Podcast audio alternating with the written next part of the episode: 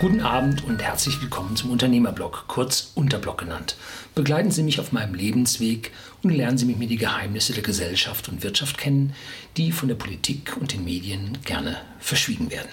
Ja, der Titel des heutigen Blogs lautet Wirtschaft 1 bis 4, Teil 1. Ja, warum 1 bis 4 und Teil 1? Ja, Wirtschaft 1 bis 4 ist im Blog von The Whisky Store ein geflügeltes Wort und bedeutet immer dann, wenn ein Kind in der Schule oder ein Jugendlicher in der Schule nicht genügend über Wirtschaft gelernt hat, dann kam von mir immer, der hat zu wenig Wirtschaft gelernt und dann kam als Retour, ja, Kurse Wirtschaft 1 bis 4 ganz wichtig, aber diese Herren, die das dann immer sagten, meinten, eigentlich ist Sozialkunde, Gesellschaftskunde und so weiter viel, viel wichtiger als Wirtschaft.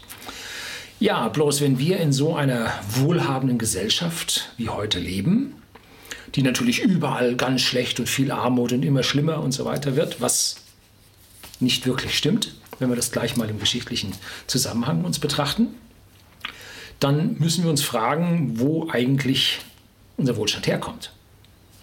Warum können wir uns heute Fernseher, Autos, hochwertigen Whisky leisten? Das war für unsere Großeltern, für unsere Urgroßeltern war das ein Luxus, den man sich gar nicht vorstellen konnte. A, gab es da Fernseher noch gar nicht und Autos schon auch nicht. Äh, aber auch andere Dinge des Luxuses waren für sie einfach nicht vorhanden, waren nicht da. Der durchschnittliche Brite von 1850 und Großbritannien war damals die wohlhabendste Nation der Welt. Der war mit seinem Wohlstand den Römern näher als uns heute. Ja, wir leben in nicht linearen Zeiten, da habe ich hier mal ein Video drüber gedreht. Hier sehen Sie auch die Kurven, wie der Wohlstand und die Verzinsung und die Börse und alles nach oben strebt. Nicht linear, es wird immer schneller. Um, ähm, so. Und weil es alles so schnell geht und alles so komplex ist, vergessen wir sehr gerne, wo eigentlich unsere Wurzeln liegen, warum wir da sind, wo wir sind und warum wir Wohlstand haben. So, das müsste in der Schule gelehrt werden. Wer in Bayern wohnt, hat wenigstens einmal für, ich weiß nicht wie lange, wie viele Wochenstunden, äh, in seiner sekundären Schulausbildung, also dann Mittelstufe, äh, doch ein Wirtschaftsfach. Das ist aber, glaube ich, weil Kultushoheit in den Ländern liegt, nicht in jedem Land der Fall. Und so sind wir alle hm, von der Wirtschaft relativ unbeleckt und wenn es dann irgendwann mal ins Rechnen geht, heißt es, ah, Mathematik war nicht so mein Ding. Ja, was denn dann? Hm. So, also, wir müssen Wirtschaft kennen, und zwar unsere Grundregeln, und das nenne ich Wirtschaft 1 bis 4. So, und jetzt nochmal die Frage, wo kommt unser Wohlstand her? Gibt es ein schönes Beispiel von mir. Es gibt auch von Wirtschaftstheoretikern schöne Beispiele, die das immer zeigen. Der Adam Smith, ein schwer gescholtener äh, Mensch, in der Wirtschaftstheorie, der eigentlich so zuallererst mal die Geschichte mit der Arbeitsteilung und der daraus resultierenden Wertschöpfung mal dargelegt hat. Äh, heute von vielen Sozialkritikern also ganz schwer angeklagt. Ähm, hat ein Beispiel gehabt über Nähnadeln, aber ich möchte es jetzt noch weiter zurückgehen und zwar zum Hominiden Harry, der mit der Fallspitze unterwegs ist und ein Wild erlegt, um Fleisch zu bekommen. So, Harry ist ein guter Jäger, aber der sitzt die ganze Zeit da und muss Pfeilspitzen machen das geht ihm nicht wirklich so flott von der Hand. Also jagt er nicht so viel, dass für die Sippe reicht. Die Kinder sterben, weil nicht genug Kalorien da sind.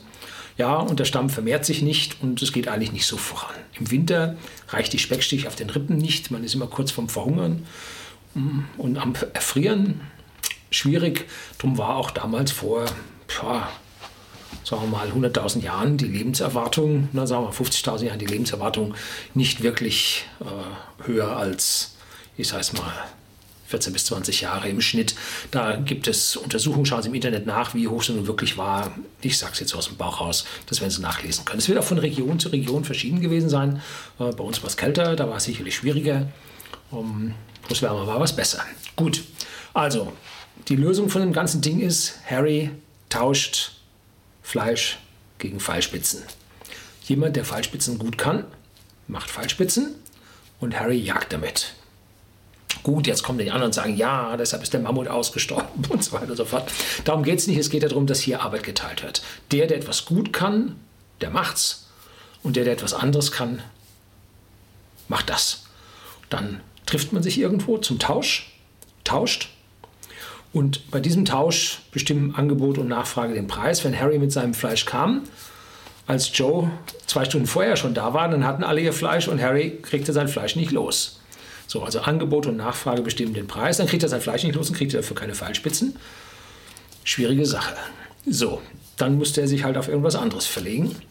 Und das ist der Kreislauf der Wirtschaft, die immer wieder alles hinterfragt und guckt, ist da auch genügend Wertschöpfung drin und stimmen die Preise und alles ist ständig in Bewegung und man findet keine Einheitspreise, keine Listenpreise.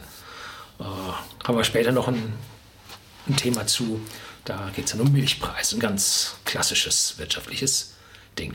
Ja, an dieser Stelle kommt aber auch das erste Sozialwesen auf. Denn in den damaligen Gruppen wurde das Fleisch verteilt und zwar nach gewissen äh, sinnvollen Kriterien. Zum Beispiel Harry bekam in der Gruppe immer ordentlich Fleisch, weil der Kerl fit sein musste. Der brachte das Geld ran, das Fleisch ran, die Ernährung ran und deshalb kriegte Harry die besten Stücke und immer ausreichend, damit er auch jagen konnte, damit da der Nachschub gewiss nie aufhörte. Und die schwangeren Frauen, die kriegten natürlich auch, weil das die Kinder waren, die nachher, wenn man selber ein bisschen älter geworden war, die Gruppe weiter am Leben erhielten. Wenn es dann ganz, ganz knapp wurde, kriegten die Kinder auch nichts mehr, sondern musste man die Mutter durchbringen, weil die dann später wieder Kinder haben würde. Also gab es eine Reihenfolge. Und als dann die Überschüsse stiegen, da verteilte dann der Chef das Fleisch, dass auch jeder was abbekam. Auch der, der jetzt weder Kinder hatte äh, noch Jagderfolg hatte. Aber er war die Gruppe, er gehörte dazu. Und deswegen bekam er was. Er musste dafür aber auch was immer er konnte, der Gruppe hinzuleisten. So, da begann dann so das Sozialwesen, das da also verteilt wurde. Und damit ging es los. Das muss man sich jedes Mal, wenn man in den Supermarkt geht und was kauft, muss man sich das klar machen. Solche Systeme bestimmen die Wirtschaft und laufen auch heute noch. Da ist Arbeitsteilung am Laufen. Ähm, wogegen heute bei uns in der Gesellschaft überwiegend die Weg das gegenseitige Wegnehmen thematisiert wird. Der hat zu viel und das ist ungerecht und warum er und ich nicht. Und da kommt der ganze Neid auf und über den Neid habe ich schon mal hier ausführlich gesprochen. Ähm, ja, wenn man was hat, kann man sich auch leisten, neidisch zu sein. Äh, wenn man nichts hat und kann dem anderen nichts wegnehmen, ähm, da muss man selber schauen, wie man weiterkommt. Kann manchmal relativ hart sein, besonders in der Wirtschaft. Ähm, die, jeder Unternehmer unter Ihnen, die hier zuhören, die können da ein Lied von singen, dass es mitunter gar nicht so leicht ist, sich da am Leben zu erhalten, zumindest mal mit seiner wirtschaftlichen Ertragskraft. Und da ist dann noch ganz schön, dass wir da auch ein Sozialsystem haben. Ja, ich will also auf keinen Fall gegen Sozialsysteme reden, aber alles vernünftig und vor allem darf man die Wirtschaft, hier Teil 1, Wertschöpfung, nie außer Acht lassen. Man darf nie den Leuten was wegnehmen, an dessen Töpfen man sitzt. Erste Regel, ganz wichtig. So, ähm, bestes Beispiel bei uns beim Whisky. Ähm, es muss zu einer Arbeitsteilung kommen. Ähm, derjenige, der bei uns den Whisky abkauft, der muss irgendwo anders etwas erarbeitet, erschaffen haben. Und wenn es ein Beamter ist, dann hat er Staatssicherheit, Verlässlichkeit, Rechtsprechung, Durchsetzung und, und, und geschaffen, die dem Unternehmer auch einen wirtschaftlichen Vorteil bringen. Wenn jetzt natürlich auf der einen Seite dieses Ganze überbordet, wie es bei uns gerade der Fall ist, dann bringt es dem wirtschaftlich Agierenden keinen Vorteil mehr und dann geht es auch im Bach runter. So. Und wenn also einer nun seine Scheine als Tauschmittel hat, das ist ein neutrales Tauschmittel, das Geld, und ihm dieser Whisky mehr wert ist als seine Scheine, dann wird er den Whisky kaufen. Und wenn mir als Händler äh, der Whisky nicht so viel wert ist wie die Scheine, die ich dafür kriege, dann werde ich den verkaufen. So, die Wertschöpfung muss zueinander passen. Wobei man jetzt sagen muss, die richtigen Wohlstandsgewinne werden immer aus freiwilligen Gesellschaftsleistungen erzeugt. Auch wenn es jetzt so heißt, die, die ganzen Pyramiden, die wären also erschaffen worden durch Sklaven und Zehntausende gestorben und so weiter. Die neuesten Forschungen sagen da ein bisschen was anderes.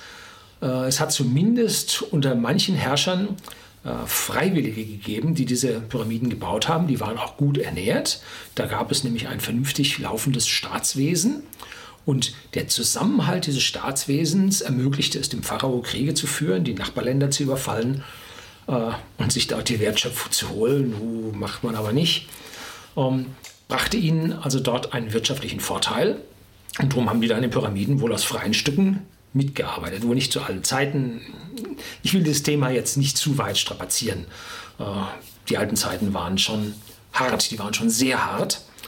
Und am besten ging es immer vorwärts, wenn in einem Land Frieden herrschte und man dort Wohlstandsgewinne hatte. Ähm, so wie im Römischen Reich, was im Kernland immer Frieden hatte, wo wirklich viel Kultur, Bauwerke, Wohlstand, äh, Menschenwachstum, also an, an Anzahl geschaffen wurde, im Gegensatz zu den alten Steinzeitzeiten, äh, wo man doch mit dem Überleben mehr beschäftigt war und wo auch das Wegnehmen innerhalb den, zwischen den einzelnen Horden wohl auch gegeben war. Man hat also Untersuchungen an Steinzeitgräbern gemacht und die zeigen, dass da so ein gehöriger Prozentsatz, so 40 Prozent oder so, eines unnatürlichen Todes gestorben sind, die da in den Gräbern liegen. Jetzt schauen Sie bei uns mal heute auf den Friedhof. Wie viele sind eines unnatürlichen Todes gestorben? Na, ein paar sind es schon. Ähm, aber im Verhältnis zur Gesamtbevölkerung minimal. Da waren also damals die Zeiten deutlich schlechter. Ja, ähm, damit will ich es jetzt für den Teil 1 mal belassen. Es geht also praktisch um die Gewinne durch Arbeitsteilung, die Erschaffung vom Wohlstand dadurch, dass jeder Mann das, was er am besten kann, volles Rohr arbeitet und anschließend tauscht. All das wird in der heutigen Gesellschaft viel zu wenig gelehrt, viel zu wenig in der Schule rangenommen. Da gibt es Lehrer, die verwechseln sogar den Begriff Arbeitgeber und Arbeitnehmer. Aber gibt es schöne kleine Anekdote, wie der Lehrer also den Schülern erklärt, dass also der Arbeitgeber der ist, der arbeitet, weil er seine Arbeit dem Arbeitnehmer, der sie annimmt, gibt. Na, tolle Sache. Ähm, wo kam jetzt im ersten Teil der Wohlstand von uns her? Nun, wir haben alle das gearbeitet, was wir am besten konnten und haben das dann miteinander getauscht. Und bei diesem Tausch ist der Händler ein extrem wichtiger Handelspartner. Und wir von The Whisky Store sind auch Händler. Und die Händler haben in der Vergangenheit äh, auch einen schlechten Ruf gehabt, denn der Gott äh, der Händler, Hermes, der war gleichzeitig auch der Gott der Diebe. Oh, schwierig. Also bei den Händlern. Aber die Händler haben dafür gesorgt, dass die Waren ausgetauscht wurden, dass die Wohlstandsgewinne unter den verschiedenen Partnern in der Arbeitsteilung erlöst werden konnten. Und je größer man diesen Handelsplatz anlegt, umso besser geht's. Ähm, was kaum jemandem bekannt ist, wenn er nicht äh, sich ein bisschen für Geschichte und Archäologie interessiert, ist, dass man Kupferäxte in der Steinzeit oder in der beginnenden Kupferzeit, also in der beginnenden Metallzeit, äh, viele tausend Kilometer durch Europa gehandelt hat.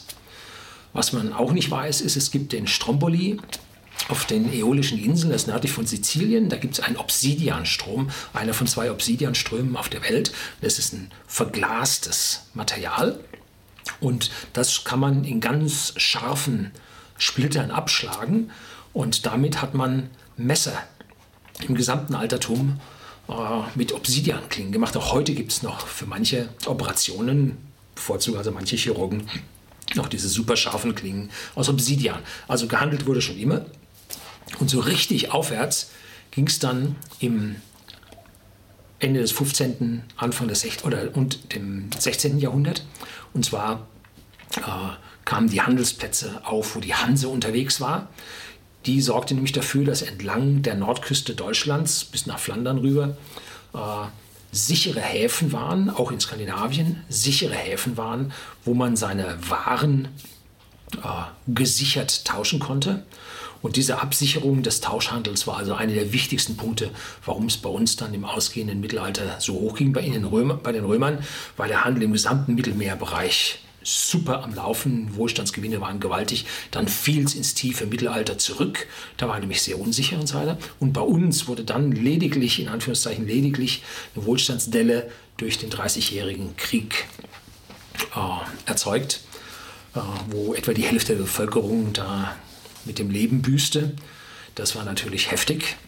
Aber der Handel mit Asien und den USA, anfangs über Venetien, und später dann im Direktverkehr mit den Schiffen brachten also nun die Wohlstandsgewinne auch bei uns. Und parallel dazu war es wichtig, dass die Gesellschaft das Wissen nicht vergaß. Das Wissen, wie man Schiffe baut, das Wissen, wie man den Lauf der Gestirne äh, vorhersagen kann, dass man sich nachts auf der See zurechtfindet, dass Brücken nicht einstürzen. Und, und dieses Wissen musste bewahrt werden, musste von einer Generation zur anderen weitergegeben werden und vor allem musste darauf aufgebaut werden. Nun, manche Leute wollen da nicht, dass darauf aufgebaut wird. Und so gab es dann eine schwere Auseinandersetzung mit dem Luther, der nämlich sagte, oh, das Wissen um die Kirche, äh, beziehungsweise um den Glauben, um die Bibel, das müssen wir mal auf Deutsch übersetzen und das müssen wir mal im gesamten Land verteilen. Und dann sagten die anderen, um Gottes Willen, äh, da wo können wir denn dahin, wenn wir hier den Glauben äh, sozialisieren würden, wenn auf einmal jeder zu seinem Gott beten könnte? Schließlich kriegen wir Geld dafür, dass wir für die zu Gott beten und so. da sieht man schon, hier wurde die, wurden die Wohlstandsgewinne durch eine mächtige Institution abgeschöpft, ähm, was nicht zum Wohle der Menschheit war. Dieses Geld war verloren. Und damit versteht man, warum heute der Papst die evangelische Kirche da als Sekte ansieht und nicht als Parallelkirche zu seiner, weil im Prinzip diese Demokratisierung des Glaubens war die Basis für die Säkularisation, die, das Rücktrennen der Kirche, die, das Verschwinden heutzutage, ich möchte nicht sagen die Bedeutungslosigkeit, aber doch im täglichen Leben noch einen weiteren Schritt zurückgemacht hat. Und vor allem, dass die Wohlstandsschöpfung jetzt an äh, diesen Glaubensgemeinschaften doch ein gutes Stück weit vorbeigeht. So, ähm, die großen Wohlstandsvernichter, ich habe sie vorhin schon angesprochen, das waren auf der einen Seite die Kriege, die töten nämlich nicht nur Menschen, sondern sie vernichten auch Wohlstand, sie vernichten Wissen. Und hochinteressant war, vor dem Dreißigjährigen Krieg, das habe ich mal, wo habe ich das gelesen? Vor dem Dreißigjährigen Krieg äh, gab es also praktisch nur das Feudalsystem mit, der, mit den herrschenden Adligen und die Leibeigenen, die darunter buckeln mussten. Nun starben denen im Dreißigjährigen Krieg die Hälfte weg und nun hatten auf einmal die Adligen nicht mehr genug zum Arbeiten. Und jetzt fingen die an und sagten, ja, äh, wie wäre es denn, wenn wir euch mal ein bisschen Geld bezahlen, damit ihr da tüchtig arbeitet? Das war der Beginn im Prinzip des heutigen Lohnsystems, dass man für seine Arbeit Geld bekam. Also aus so einem Krieg kommt nicht immer was Übles raus, kommen wir später nochmal zu. Er vernichtet zwar Wohlstand, führt aber immer auch zum Aufrütteln der Gesellschaft und zu Neuem in der Gesellschaft. Und insofern beim Dreißigjährigen Krieg führt es dazu, dass nachher die Leute für ihre Arbeit auch mal wenigstens Geld bekamen. Und nicht nur, du gehörst mir, du arbeitest für mich. Ne? So, dann natürlich die Seuchen, die Krankheiten. Und heute weiß man, das war nicht nur die Pest und die Pocken, äh, sondern da kam auch Ebola und was für üble Krankheiten da kamen. Und die ließen sich am Ende nur besiegen dadurch, dass wir so viel Wissen von Generation zu Generation weiterbrachten, bis dann jemand drauf kam und sagte, ja, wie können wir denn hier jetzt mal impfen? und uns immun gegen die Seuche machen, dass man überhaupt die Übertragungswege der Seuchen erstmal rausbekommen hat, dass man die unterbinden konnte und, und, und. Also da in der Hinsicht äh, hat der Wohlstand auch dann auch dem Menschen im Leben eine Menge gebracht. Wichtig bei diesem ganzen Handel war immer, freie Handelsplätze und die Freiheit des Einzelnen zu schaffen und anbieten zu können, was er wollte. Nämlich das, was er am besten konnte, wo die besten Möglichkeiten hatte, Geld zu verdienen, dass er das auch gemacht hat. Da gab es natürlich auch noch eine ganze Menge weltlicher Bremse, wollen wir nicht verhehlen. Äh, da waren nämlich die ganzen Gilden. Das führte dann dazu, einer war also ein, ein Tischler und der hat dann also einen Schrank gemacht aber den Schrank konnte der jetzt nicht unten auf runde Füße stellen oder vorne ein paar Säulen dran machen, weil das hat die Gilde der Drechsler gemacht. Und nun musste der äh, eine zum anderen gehen und musste mit dem verhandeln, wie er nun da an diese Säulen kam, dass er die dann da einbauen konnte, weil Drechsler und Tischler, die waren also getrennt. Das war bis vor 10, 15 Jahren war das noch eine ganz üble Sache, wenn also da ein Zimmermann einen Dachstuhl aufgestellt hat, der durfte die, Dach, die Dachrinnen nicht dran machen. Das war Arbeit für einen Spengler. Auch wenn die Dachrinnen aus Plastik waren. Nee, das muss der Spengler machen. Das durfte der andere gar nicht machen. Und dann sah man so einige Bauunternehmer, Meister, nebenbei nochmal eben einen Meister in Spenglerei machen, damit er das Dach wenigstens komplett machen durfte. Ne? Hat man also unendlich gegeneinander abgeschottet, hat sehr viel Wohlstand verhindert. Und die Überreste von diesem System sieht man heute noch in den Ärzten, in den Rechtsanwälten, ja, auch wir Ingenieure, wir haben da eine Gebührenordnung, auf der abgerechnet wird. Die Architekten natürlich, auch die haben eine Gebührenordnung. So, da werden also äh, Systeme, mittelalterliche Systeme zum Abschotten von Leistungserbrennungen am Laufen gehalten, die so nicht zwingend wohlstandsförderlich sind. Das sehen natürlich die einzelnen äh, Gilden, oh, die einzelnen Gilden äh, dieser Leute sehen das natürlich ganz anders. Äh, dass man die Qualität hochhalten muss und wie man das alles sagt. Ne? Äh, da, wo es so ein festes Gildensystem wie in Deutschland gibt, nicht gibt, da fallen die Brücken auch nicht so oft zusammen. Also so schlimm kann es nicht sein und die Häuser stürzen auch nicht ein. Ja, dann natürlich immer dazu absolutistische Systeme. Die führten also auch immer glatt ins Versagen, äh, ins Versagen des Marktes, weil da irgendeiner meinte, er hätte den Stein der Weisen gefunden oder die Weisheit mit Löffeln gefressen, wenn einer absolutistisch sich über diese Marktgegebenheiten, über diese Arbeitsteilung, über die Freiheit der Wertschöpfung der Menschen hinweggesetzt hat und gesagt hat, ihr macht jetzt das und ihr macht jetzt das und so, dann fehlt natürlich auch die Wohlstandsgewinne. Und dann ging das natürlich auch daneben. Ja, ich glaube, wir sind jetzt heute schon wieder am Ende angekommen. Ähm, rotes Blut und wer zerstört unseren Wohlstand? Unseren Wohlstand zerstört der Krieg.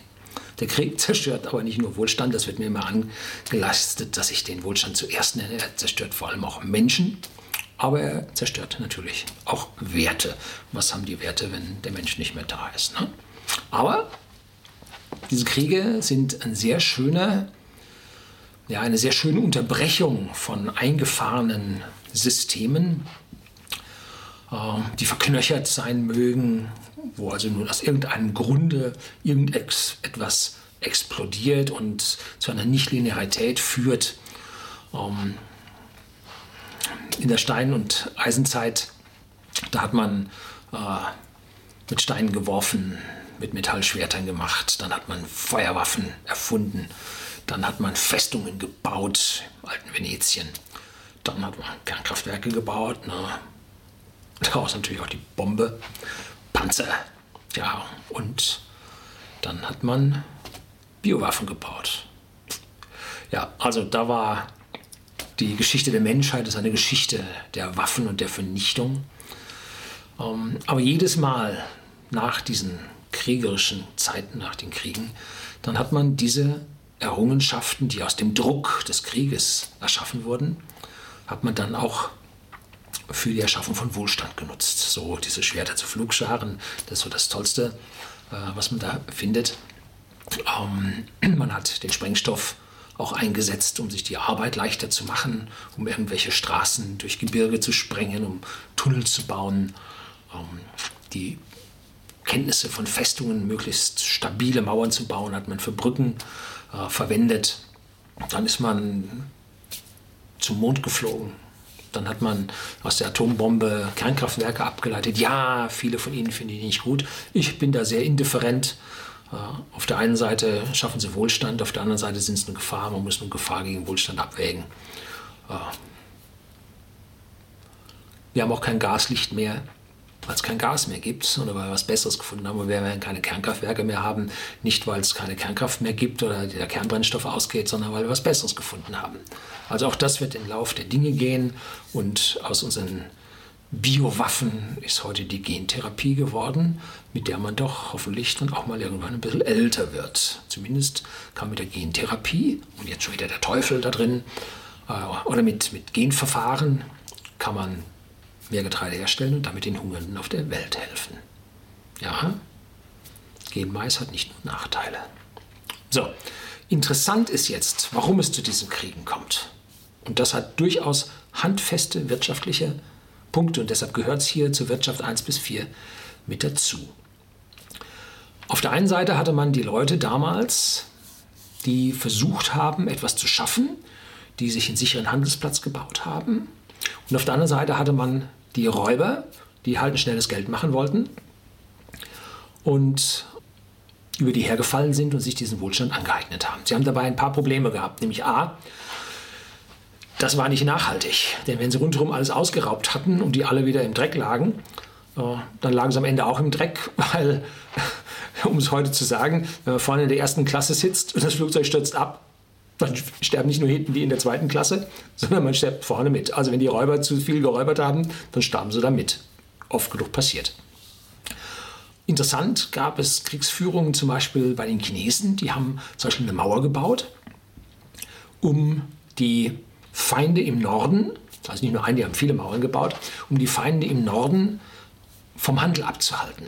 Das war anfangs beim römischen Limes auch der Fall. Man hat dort eine Grenze gezogen und gesagt, hier sind wir, da seid ihr und dazwischen bitte nichts. Aber so im Kleinen hat natürlich jeder gemerkt, wenn ich jetzt mit dem anderen auf der anderen Seite handle, der hat die besseren Wildschweine da drüben und der andere wusste, äh, die besseren Pfeilspitzen kriege ich bei den Römern, damit kann ich besser meine Wildschweine erlegen. Also insofern äh, lief dann auch über diese Bollwerke äh, natürlich der Handel hinweg. Ne? Also wirklich ordentlicher Handel lässt sich nicht beschränken. Das ist jetzt noch ein ganz normaler Raub. Also das ist Raub zum Wohl, zur Wohlstandsaneignung. Es gibt jetzt aber auch noch andere, die Kriege auslösen. Das sind die Weltverbesserer. Äh, Hitler, der wollte die Welt verbessern in seiner Sicht, in seiner verqueren Sicht. Der war nun ein, ein, ein Braunsozialist ein Nationalsozialist. Auf der anderen Seite war der Stalin, das war ein Rotsozialist. Und da sieht man schon vom Stammwort Sozialisten, die sind sich näher, als man das glauben mag. Und zwar haben die gesagt, an meinem Wissen soll die Welt genesen und jeder, der nicht mit mir ist, ist gegen, mir, gegen mich und entweder in die Gaskammer oder in Gulag. Na, der Schale hat es auch so umgebracht. Ne? Da waren die Chinesen auch nicht anders. Und wenn man da ein bisschen guckt, äh, der Napoleon war da auch nicht viel anders. Äh, jeder hat halt, oder die, die Briten in ihrem Weltreich mit den Sklaven haben die auch gehabt. Die Franzosen hatten eine Menge Sklaven. Gibt es ein paar schöne Sklavenhäuser in Nantes, glaube ich. Oder Le Havre. Ja. Um, ein paar schöne Sklavenhäuser. Die Franzosen waren auch ganz gut im Geschäft.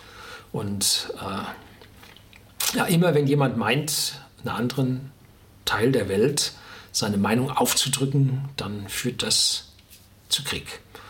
Und da gibt es eine interessante Theorie von einem Schweizer und der sagt, jetzt wird es ganz, ganz schwierig zu verstehen ähm, und lassen sich da nicht von irgendwelchen äh, Rotfärbungen ihrer Brille äh, beeinflussen. Und zwar dieser Altruismus, dieser dieses selbstlose Helfen wollen, dieses selbstlose Gutmenschentum, das löst Kriege aus. Militärs zwar auch, aber nicht so zwingend. Kleines Beispiel. Wenn also jemand nun äh, sagt, äh, ich nehme Sozialismus her, weil den mag ich nicht. Also der Sozialismus ist das, das richtige, der richtige Lebensweg. Dann geht man hin und läuft dann da nach Somalia rein und versucht den Sozialismus, hat die DDR gemacht, da auszutragen. Oder äh, die Kubaner gehen nach Angola rein und sagen daran. Oder die Nordvietnamesen kommen und versuchen dann nach Südkorea, äh, nach Südvietnam, Korea war genauso. Also das Gutmenschentum äh, mit ihrer Lebensweise die anderen zu beglücken, führt nun zu Kriegen und viel Tod. So, man kann das Gutmenschentum auch andersrum sehen dass man sagt, okay, die Kirche, die Schwarzen sind nach Afrika reingegangen und haben dort äh, versucht zu missionieren und im Namen des Kreuzes sind da ganze Kreuzzüge und äh, geführt worden und Kanonen gesegnet und äh, man hat also da auch versucht, dann sein Gutmenschentum auf andere zu bringen, genauso wie ich einem George W. nun auch nicht so ganz nicht religiöse äh, Ziele unterstellen will, wenn er da den Irak angegriffen hat. Ja, egal wie, wenn man jemand anderem als Gutmensch oder als Bösmensch da seinen Willen aufzwingen will, seine Lebensweise aufzwingen will, führt es typischerweise zu Krieg. Wogegen jetzt ein echter Söldner, der macht das nicht. Der macht das aus wirtschaftlichen Gründen. Wenn Krieg ist, gibt es einen doppelten Sold. Und deshalb muss der Söldner sich jetzt überlegen, ziehe ich in den Krieg? Ich kriege doppeltes Geld, aber die Wahrscheinlichkeit, dass ich sterbe, ist auch gegeben. Ne? Soll ich nun in den Krieg gehen oder soll ich nicht in den Krieg gehen? Ähm, sehr schön zu sehen am alten Rom. Die Römer sind auch in den Krieg gezogen und haben also rundherum die ganzen Staaten alle erobert. Und das war nun anfangs nicht einfach, das war zwischendrin einfacher. Und am Ende war das auch nicht einfach, weil am Ende musste man Geld sammeln. Bei den Römern war Krieg führen eine Geldgeschichte. Hatte man genug Geld, um den anderen zu überfallen und vor allem, weil man musste vorher äh, die Armee organisieren, da musste Geld bezahlt werden. Und äh, das musste alles verwaltet werden. Da war ein Haufen Bürokratie dahinter, mussten Verhandlungen geführt werden, bis man das Heer zusammen hatte. Dann überfiel man das Land, dann kassierte man das ein und dann mussten die nun Tribut zollen. Und äh, kriegte man nun so viel Tribut, wie man vorher ausgegeben hatte. Und am Ende des Römischen Reiches war es wohl so, dass die nicht mehr genug Tribut kriegten. Das war also, das Römische Reich auszudehnen und Kriege zu führen, war wirtschaftlich unsinnig. Also so muss man sehen, dass also praktisch äh, die Kriege, die durch diese Weltverbesserer ausgelöst werden, weitaus übler sind als die einfachen Eroberungskriege und die, die Ausbeutungskriege. Ne? Die Römer sind sogar hingegangen, haben am Ende gesagt, äh, die Männer kamen alle auf die Galeere oder in die Heere rein und mussten da mitkämpfen. Und die Frauen, wenn die einen römischen Legionär heirateten, dann waren ihre Kinder bereits römische Staatsbürger. Und da haben die Frauen gesagt, naja, mal für meine Kinder und so, gut. Und dann dauerte es eine Generation, zack, und dann war die Provinz römisch. Und da waren alles römische Staatsbürger. Und dann war die Grenze halt hinter dem Land. Findet auch nicht meine Zustimmung, hat auch wenig mit Freiheit zu tun. Aber so war das damals. Und immer, wenn man also etwas tut, um die Welt zu beglücken, hat es also mit Wohlstandsvernichtung zu tun. Und jetzt will ich da mal einen richtig schönen Seitenhieb äh, auf unsere ganze grüne Umweltbewegung geben. Ähm, ich bin im Ruhrgebiet aufgewachsen. Der Himmel schwefelgelb, Schaum auf dem Wasser. Wir, wurden, wir bekamen unsere Hemden, wenn wir am Sonntag zur Oma fuhren, unsere weißen Hemden, erst im Auto angezogen, weil auf dem Weg zum Auto flogen schon die Rußflocken durch die Gegend und wir hatten wieder schwarze Flecken auf dem weißen Hemd drauf. So, das ist dort nicht besser geworden, weil da die, Umwelt, äh, die, die, die Umweltschützer und die Grünen und so weiter darum machten. Nein, das ist da besser geworden, weil die Leute mehr Geld hatten und sagten, wir wollen in diesem Scheiß nicht mehr leben.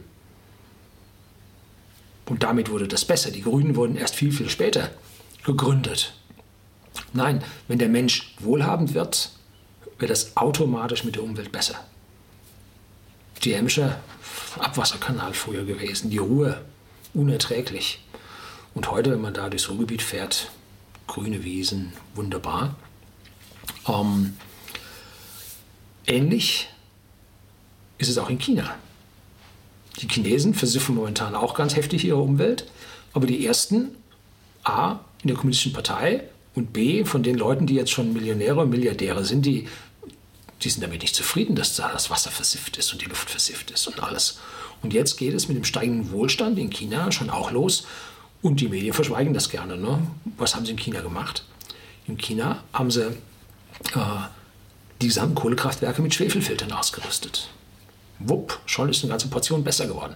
Zu Olympischen Spielen hat man natürlich die ganzen Fabriken vorher 14 Tage abgestellt, damit die Luft sauber wurde. Auch klar, sie sind noch nicht so weit. Aber so schnell wie die lernen, schaffen die das in einem Bruchteil von der Zeit, wie wir damals dafür gebraucht haben, weil wir unser Wissen überliefert haben und die Chinesen dieses Wissen annehmen. Ja, das soll es jetzt mal gewesen sein, wie Wohlstand erschaffen wird und wie Wohlstand vernichtet wird. Das war der Teil 3. Was haben wir gelernt in den letzten drei Teilen? Persönliche Freiheit Und persönliche Sicherheit ist der Garant für Wohlstand. Wenn ich also das arbeiten kann, was ich am besten arbeiten kann, dann werde ich damit die höchste Wertschöpfung erzielen. Und wenn mir der Staat Sicherheit gibt, dann kann ich das auch machen, dann lässt man mich das machen. Und zwar nicht nur persönliche körperliche Sicherheit, also Sicherheit vor Kriegen, vor Angriffen, vor Räubern, sondern auch Sicherheit im Sinne von Rechtssicherheit, dass ich weiß, was ich machen kann.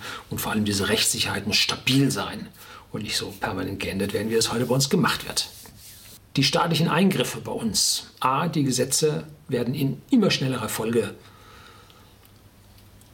geändert, fortgeschrieben, neu gemacht dass also ein Unternehmer sich relativ hart tut, dem permanent nachzulaufen. Und ich sage immer, äh, uns wäre wahnsinnig viel geholfen, wenn wir mal ein zweijähriges Gesetzmoratorium hätten, dass mal zwei Jahre nichts passiert.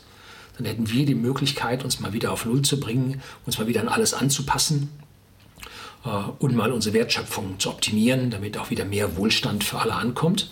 Wenn aber permanent mit den Gesetzen danach gehakt wird, dann kommen wir zu nichts. Ja, das glaubt der Deutsche nicht. Der Deutsche glaubt vielmehr daran, dass Hilfe immer von oben kommt. Also nach dem Motto, äh, bei uns in der Gemeinde klappt das nicht, dann gehe ich zum Bürgermeister, der wird schon richten.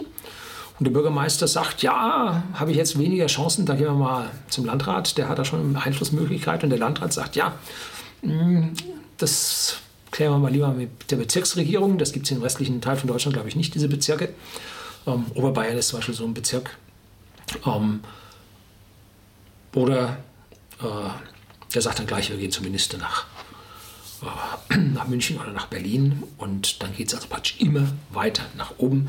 Die Obrigkeit wird es schon richten. Bloß die Obrigkeit ist immer weiter weg von dem Problem des Einzelnen, dass sich da gar nichts richtet. Ne? Je mehr man nach Obrigkeit ruft, umso schlechter wird es. Also selbst machen ist das ist die Lösung und nicht sagen, Hilfe, hilft mir mal einer von oben. Äh, schönes Beispiel, das ist jetzt nicht von mir, sondern das ist einer dem großen äh, frei, wirtschaftlichen Freidenkern, Ludwig von Mises, sein Schüler Hayek, einer der österreichischen Schule, der hat sogar einen Nobelpreis bekommen. Ähm, der zeigt das an einem sehr schönen Beispiel. Wobei man jetzt sagen muss, das ist also jetzt nicht so ein total freier, dass der sagt, wir brauchen keinen Staat, sondern das geht alles von alleine. Nein, er sagt, wir brauchen einen Staat, wir brauchen einen starken Staat. Ähm, aber dieser Staat muss sich auf zwei Dinge beschränken, nämlich auf die Rechtssicherheit und auf die körperliche Unversehrtheit. Diese zwei Dinge. Am Rest können die Bürger viel besser, soll der Staat bitte seine Finger davon lassen. Und der hat ein, eine Vorlesungsreihe gehabt, die lautete vom Wert der besseren Ideen. Und die sind dann irgendwann mal als Tonbänder äh, irgendwo von irgendeiner Uni hergekommen. Da war der, glaube ich, schon tot. Und dann hat man das, ich glaube 1978, 79 das erste Mal dann als englisches Büchlein veröffentlicht. Der hat es auf Englisch gehalten. Ich meine, das wäre in Südamerika gewesen, wo er diese Vorlesung gehalten hat. Ähm, und dann wurde das irgendwann, 80er Jahre, schätze ich mal, Ende 80er Jahre oder so, wurde das dann auf Deutsch übersetzt. Und da stammt dieses Beispiel raus. Und zwar nehmen wir zum Beispiel nehmen wir den Milchpreis. Immer eine heiße Kiste. Milch ist zu teuer. Ja, heutzutage ist die Milch vielen Menschen zu billig. Äh, aber zu Zeiten, wo von Mises gelebt hat, da waren Nahrungsmittel noch mehrfach so teuer. Da hat man ein Drittel seines Einkommens für Nahrungsmittel ausgegeben. Heute lieber bei unter 10 Prozent. Und da war natürlich der Milchpreis immer ein Thema. Und da kam es immer so, der Milchpreis muss begrenzt werden. In Frankreich hatte man bis vor na, wenigen Jahren das falsch, bis vor wenigen Jahrzehnten war der Preis für das Baguette, lag immer bei, ich glaube, 70 Centime oder so, war limitiert, war gedeckelt, ging nicht. Dann sagen sie, ja, wir müssen, und dann jammern die Eltern, es gibt nicht genug Milch für unsere Kinder, wir müssen da was tun. Und dann kommt der Staat und hilft von oben und deckelt nur den Milchpreis und legt einen Höchstpreis fest und hat jetzt was für die Bürger getan. Resultat, das ist jetzt kein Marktpreis mehr. Und es gibt dann immer Milchbauern, die kommen mit diesem Preis nicht zurecht. Aus welchem Grund auch immer. Sie arbeiten schlechter, sie, ihr Betrieb ist kleiner und die Kosten verteilen sich nicht so. Oder, oder, oder. Jedenfalls kommt nicht zurecht und sagt, jetzt kann ich keine Milch mehr produzieren. Entschuldigung. Jetzt vermetzge ich meine Kühe. Weg mit. Als Resultat sinkt die angebotene Milchmenge im Markt. Und statt nun mehr Milch für die Kinder und sonst wie äh, vorzufinden, ähm, gibt es weniger. Und die Menschen, die eigentlich zufrieden sein sollten, bekommen die Milch nicht mehr. Hat es mehr als einmal gegeben, hat es oft gegeben. Dann geht der Staat hin und sagt, jetzt müssen wir da mal reingucken, warum wir zu wenig Milch haben. Gucken sich das dann an und sagen, aha, die Futtermittel sind zu teuer. Und jetzt machen sie es beim Futtermittel. Und wenn man jetzt beim Futtermittel weitermacht, dann geht das irgendwann beim Brot weiter, dann geht das zu Mindestlöhnen, dann kommt zu an allen Ecken und Enden, fängt der Staat das Regulieren an. Und dieses Regulieren ähm, führt zu Wohlstandsverlusten. Weil jetzt ein Bauer nicht das, was er eigentlich gerne machen wollte, äh, tut in Freiheit, sondern weil er gezwungen wird, irgendetwas anderes zu tun und der Staat da regulierend eingreift. Dann braucht er natürlich noch eine Horde von Leuten, die das kontrollieren.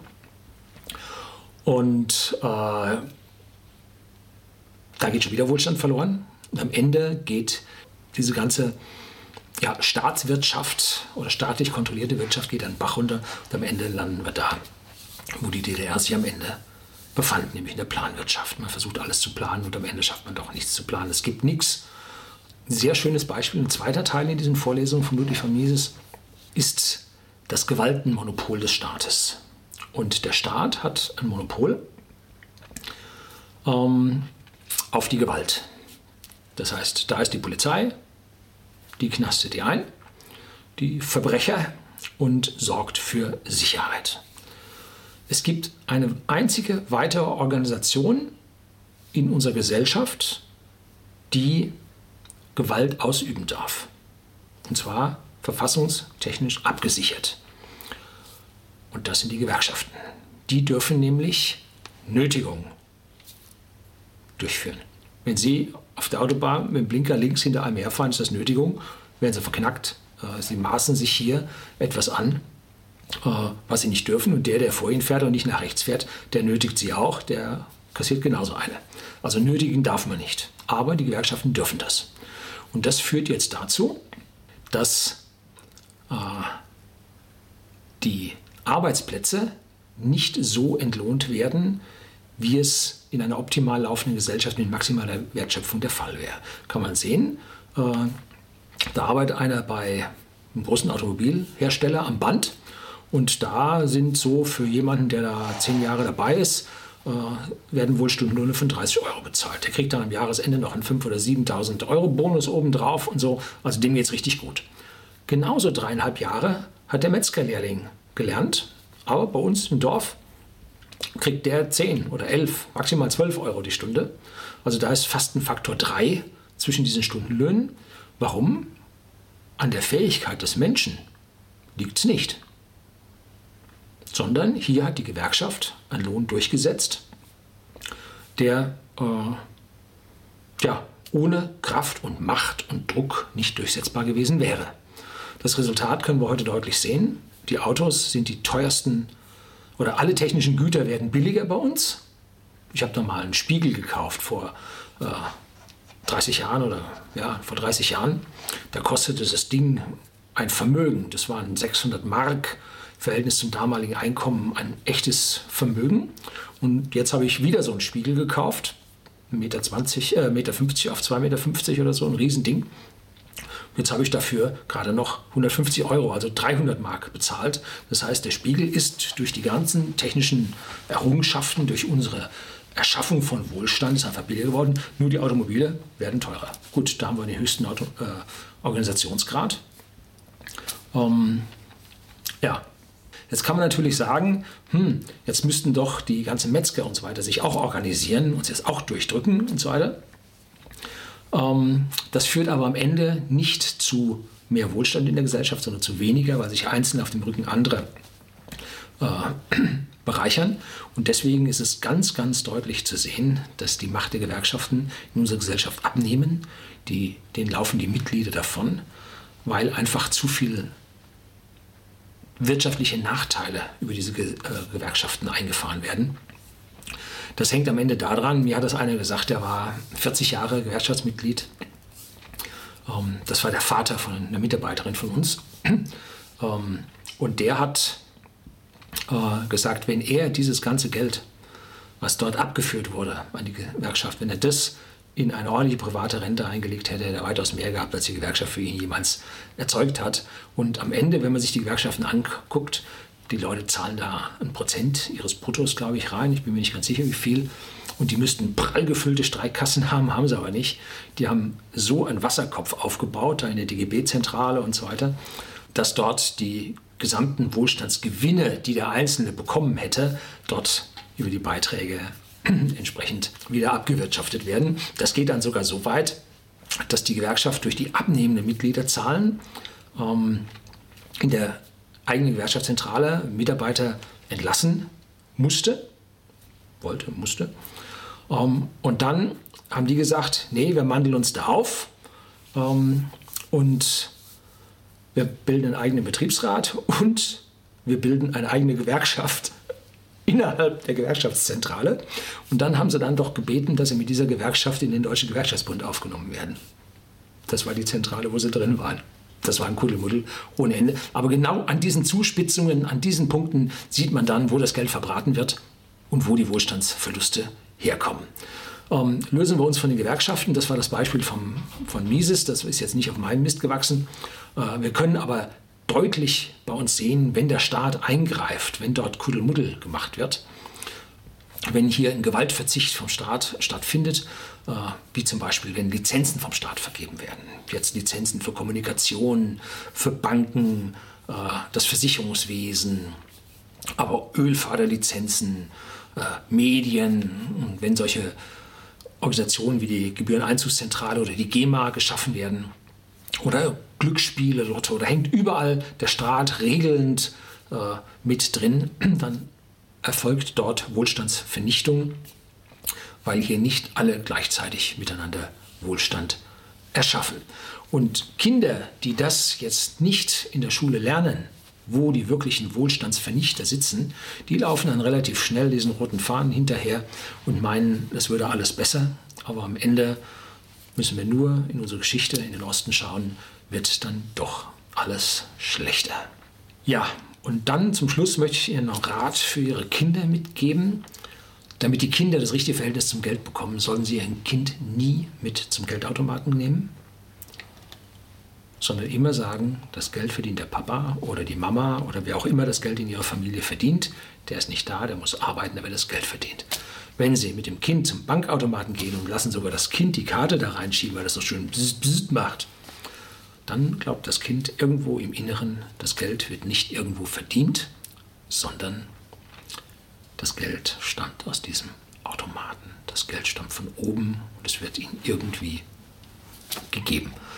Das ist der schlechteste Einstieg für ein Kind in unsere moderne Wohlstandszeit.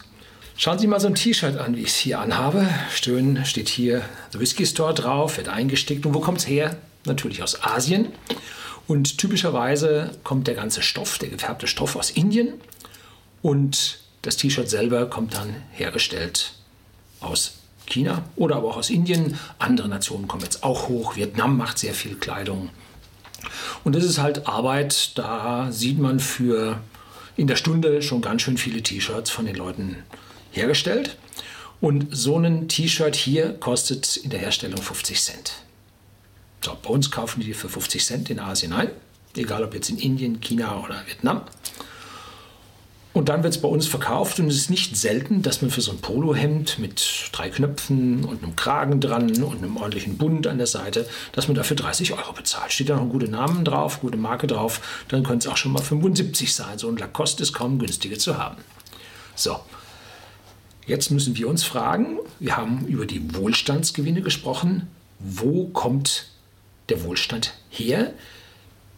Bei der Vergrößerung des Preises von 50 Cent auf 30 Euro. Dafür muss es einen Mehrwert geben. Einfach so 30 Euro statt 50 Cent verlangen geht nicht. Und siehe da, so wirklich groß ist der Wohlstandsgewinn, der bei dieser Versechzigfachung des Preises äh, mit einhergeht, nicht wirklich. Gut, in Indien ist die Korruption nach wie vor hoch. Da gibt es Handelsbarrieren zwischen den einzelnen Bundesstaaten, weil Indien auch ein föderales System hat. Und wenn man also diesen Whisky von Bangalore nach Delhi fahren will, da muss man also durch so und so viele Bundesstaaten durch und jeder verlangt an der Grenze äh, eine Zollerklärung und äh, Zollabgaben und so weiter. Also da, ähm, ja, wenn man da also dann direkt aus diesen Bundesstaaten nach Deutschland exportiert, fällt das alles weg. Aber man sieht in Indien halt viele Leute mit solchen Händen rumlaufen, müssen Sie mal äh, Filme sehen. Verwandtschaft von mir war jetzt gerade erst in Indien. Also die tragen jede Menge dieser T-Shirts und zwar genau unsere. Die können sich das leisten. Wir auch. Allerdings zum vielfachen Preis. Äh, wo kommt es her?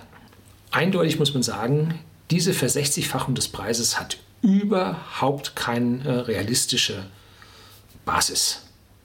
Hier bedienen sich jede Menge Leute an diesen Wohlstandsgewinnen, die eigentlich nach den 50 Cent zu einem Großteil schon erbracht wurden. Wir schaffen es bei uns jetzt durch unser Rechtssystem hier noch mehr Rechtssicherheit zu bekommen. Da will also, wenn man von Bayern nach Baden-Württemberg fährt, äh, der Zöllner nicht einen 50er im Pass haben, damit er einen da durchlässt. Äh, da liegen sicherlich durch unser solides Rechtssystem ein gewisser Wohlstandsgewinn begründet. Wir müssen auch nicht äh, so viel bewachen, dass uns vielleicht so viel geklaut wird wie in Indien, wo die Kriminalitätsrate vermutlich, ich weiß es nicht, höher ist. Äh, ist jetzt aber falsch argumentiert. Da müsste bei uns ja billiger sein, ist es aber nicht. Nein, bei uns gibt es eine Menge Protektionismus. Da sind eine Menge Mäuler zu stopfen. Und sei das bei uns der Zoll, der da 15 Prozent drauf tut, der Staat, der da 19 Prozent drauf tut, von den Gewinnen, wo der Staat nochmal 25 Prozent haben will, von den Löhnen, wo der Staat äh, jetzt bei den Chefs 46 haben will oder 45, wo immer wir momentan stehen. Äh, und bei den unteren will er immer noch 22 Prozent haben. Also da gibt es jede Menge Nutznießer, die jetzt an dieser, diesem Verkaufspreis nutznießen und eigentlich keine wirkliche Wertschöpfung haben. Bringen. Ja, ähm, entsprechend lahmt unsere Konjunktur und die Kicks dieser Welt, äh, die schaffen es dann, so ein T-Shirt für 1,50 Euro zu verkaufen. Die sind nicht so viel schlechter. Ich habe also auch T-Shirts für 5 Euro im Urlaub gekauft und die haben genauso lange hier vor der Kamera im The Whisky Store bei der Whisky-Verkostung gehalten äh, wie die anderen auch. Es ist sogar so, mir kommt so vor, je teurer die T-Shirts sind, umso weniger oft kann ich sie waschen, bevor sie kaputt gehen. Weiß nicht. So, das ist der erste Punkt, über den ich sprechen wollte. Der zweite Punkt ist in der Geschichte der Manchester-Kapitalismus. Schwer gescholten, Kinderarbeit, genauso wie in Indien, wo wir gerade von gesprochen haben. Ähm, das war eine ganz, ganz böse Sache. Ähm, ja und nein. Denn was war denn vorher, bevor die Familien im Manchester-Kapitalismus da in die Kohlengruben und die Stahlzechen und wo immer da reingingen und da malochten und die Kinder mussten da ab dem sechsten Lebensjahr mit. Bei uns im benachbarten Penzberg war eine Kohlengrube, da sind auch die Kinder eingefahren zum Arbeiten. Woran? Die Wohlstandsgewinne waren nicht so hoch, dass jeder mitarbeiten musste, sonst war die Kinderschaft nicht durchzubringen. Und die Alternative wäre gewesen, draußen auf dem Land weiter als Bauern zu arbeiten. Da hat es sowieso nicht gereicht. Deswegen sind die ja in die Stadt gezogen, weil es dort mehr Geld gab. Da gab es dann auch Geld für die Kinder. Da draußen nicht. Da sind sie verhungert. Die mussten auswandern nach USA, weil sie nicht genug zu essen hatten. Hm? Jetzt dürfen wir uns auf der einen Seite fragen, sicherlich gab es da die Landlords, die die vertrieben haben und dann auf den frei werdenden Feldern ihre Schafe gezüchtet haben. Sicherlich ein Punkt. Aber ein weiterer gewisser Punkt ist, dass einfach durch die Arbeitsteilung äh, in den großen Fabriken die Wertschöpfung höher war und die Menschen einfach eine bessere Ernährung und eine höhere Lebenserwartung bekamen als damals auf dem Land. Ähm, schwer zu akzeptieren, dass der Manchester Kapitalismus auch ein paar Vorteile hatte, aber so war es. Und das ist ein ganz, ganz logischer Weg hin zu mehr Wohlstand. Und das liegt am Ende daran, dass eine Stadt weniger Energie verbraucht als das Land, wo große Strecken zurückzulegen sind. Und dieser geringere Energieverbrauch der Stadt führt dazu, dass wir im Moment, ich glaube, ja, jetzt so 2011, 2012, war der Zeitpunkt, wo mehr Menschen in Großstädten, das heißt Städten mit mehr als einer Million Einwohnern weltweit wohnten, äh, als auf dem Land. Also der, die Landflucht, die, der Weg in die Stadt ist nach Führung gebrochen. Und das alles wegen der besseren Lebensbedingungen in der Stadt. Klingt jetzt blöd, ist aber so. Es gab aber auch damals schon äh, solche Gemeinden wie oder Städte wie Lanark, 40 Kilometer südöstlich von Glasgow. Da hat man also eine äh, Beispielsfabrik, Baumwollspinnerei gebaut wo praktisch die Kinder dann auch Schule bekamen, wenigstens ein paar Jahre, äh, wo man also dann sich aus diesem knallharten Kapitalismus ein Stückchen weiterentwickelt hat und auch äh, Sozialleistungen bieten konnte. So, jetzt müssen wir mal noch weiter fragen. Lösen wir uns jetzt von China, lösen wir uns von dem Manchester-Kapitalismus, äh, von Indien und dem Manchester-Kapitalismus, jetzt gehen wir nach China. Ähm, warum boomt jetzt China? Eigentlich ist das ja ein aus unserer Sicht ein unfreies System. Und mit dem Kommunismus, den ich hier immer so verteufel, müsste es den Chinesen ganz dreckig schlecht gehen. Das war unter Mao richtig. Da sind Millionen gestorben. Da hat es dann nicht gereicht und die Führung hatte keine andere Chance, als denen die Kinder zu verbieten. Und da die alle Jungs als Kinder haben wollten, haben sie die Mädchen im Fluss ersäuft. Das war früher wie bei uns bei den Katzen. Gab es zu viele Katzen, kamen sie in den Sack und ab in den Fluss. Äh, bei uns, bei mir nicht. Aber ich kenne Leute, auf dem Bauernhof war das üblich. In China ist es so, man hat das politische System nicht freigemacht. Das politische System enthält nach wie vor die kommunistische Partei, die da das Sagen hat. Und nur das wirtschaftliche System hat man freigegeben. Da kann jeder machen, was er will, da kann er Kapital ansparen und so weiter. So wie es in die Politik geht, nichts. Ne? Da wird es dann richtig schwierig, da wird es dann auch gefährlich. Und ich glaube, es gibt in China weltweit so fast die meisten Hinrichtungen, meist aus politischen Gründen, wobei auch äh, Kriminalität da eine, eine, große Rolle spielt. Ähm, es gibt da eine Webseite, die heißt gapminder.org und da gibt es einen interessanten Artikel drin, wo dieser Herr, ein Schwede, der sich stark mit dem Wachstum und dem Wohlstandswachstum auf der Welt beschäftigt, ganz zum Ärger der ganzen Cassandra-Rufer und der dauerhysterischen Presse ist der also da am zeigen, dass es der Welt großflächig besser geht. Und der kann auch nachweisen, dass es nicht zwingend aufs politische System ankommt, dass es einem besser geht.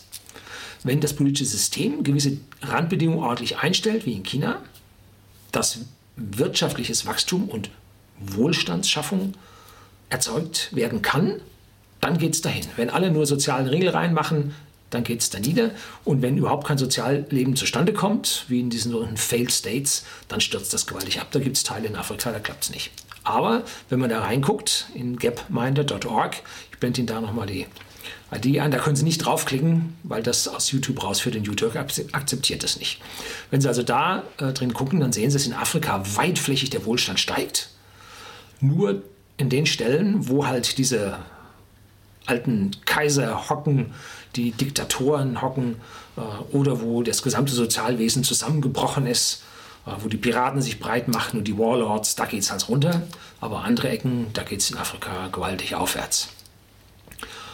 Und da liegt es halt daran, hat der Staat verstanden, wo die wirkliche Wertschöpfung stattfindet oder nicht. Ähm, es gibt da eine hochinteressante Theorie, warum unser Wirtschaftswunder nach dem Zweiten Weltkrieg überhaupt so lief. Was dort angeführt wird, ist, dass in der Nazizeit im Zweiten Weltkrieg, da haben sich an der, ja gut, im Zweiten Weltkrieg, da wurden Werte vernichtet durch Krieg und die Menschen dazu. Das lassen wir jetzt aber weg, es geht um Wirtschaft. Ähm, und dann wurde nach dem Krieg diese ganze Wirtschaft von diesen äh, Saugern der Nazis befreit, soweit es ging in der DDR, wenn man da so einige Berichte liest, haben sich die Nazis ziemlich gut in der SED gehalten. Wollte man damals nicht hören, dass da äh, Braun- und Rotsozialismus wunderbar Hand in Hand ging. Mittlerweile sagen die Daten da was anderes. Ähm, da sind diese Nutznießer, als man die im Westen weg hatte, mit der Entnazifizierung oder sich nicht mehr als solche erkennbar geben konnten und auch diesen äh, diesen Vorteil aus dem System nicht mehr ziehen konnten, da ging es dann mit unserem Wirtschaftswunder wunderbar hoch. Und als dann sich die alten Seilschaften wieder, nicht die alten, also neue Seilschaften, häufig auch mit den alten Leuten wieder bildeten, jetzt nicht nur von rechts, sondern auch von links, dann wurde äh, der Volkswirtschaft wieder so viel Geld entzogen, die Wohlstandsgewinne sanken und dann konnte es zu den ersten Krisen kommen wieder. Dann ging die Verschuldungsspirale los Und der Helmut Schmidt sagte irgendwann mal, Inflation für, ist für ihn, wenn das Päckchen Zigaretten 4 Mark kostet. Bei 3,80 Mark hat er abgedankt. Oder beziehungsweise wurde er mit Misstrauensvotum äh, gestürzt. Und heute kostet das Päckchen Zigaretten, ich weiß nicht, umgerechnet 10 Mark oder so oder knapp. Also da sieht man, was da gelaufen ist und was dort für Wohlstandsgewinne vernichtet wurden. Das soll es jetzt mal gewesen sein als Nachtrag. Vielleicht ist das auch nur Nachtrag 1. Und dann schauen wir mal, was uns in der Diskussion um diese Wirtschaft 1 bis 4 Themen noch einfällt und wozu ich dann hier noch eine Videoantwort geben kann.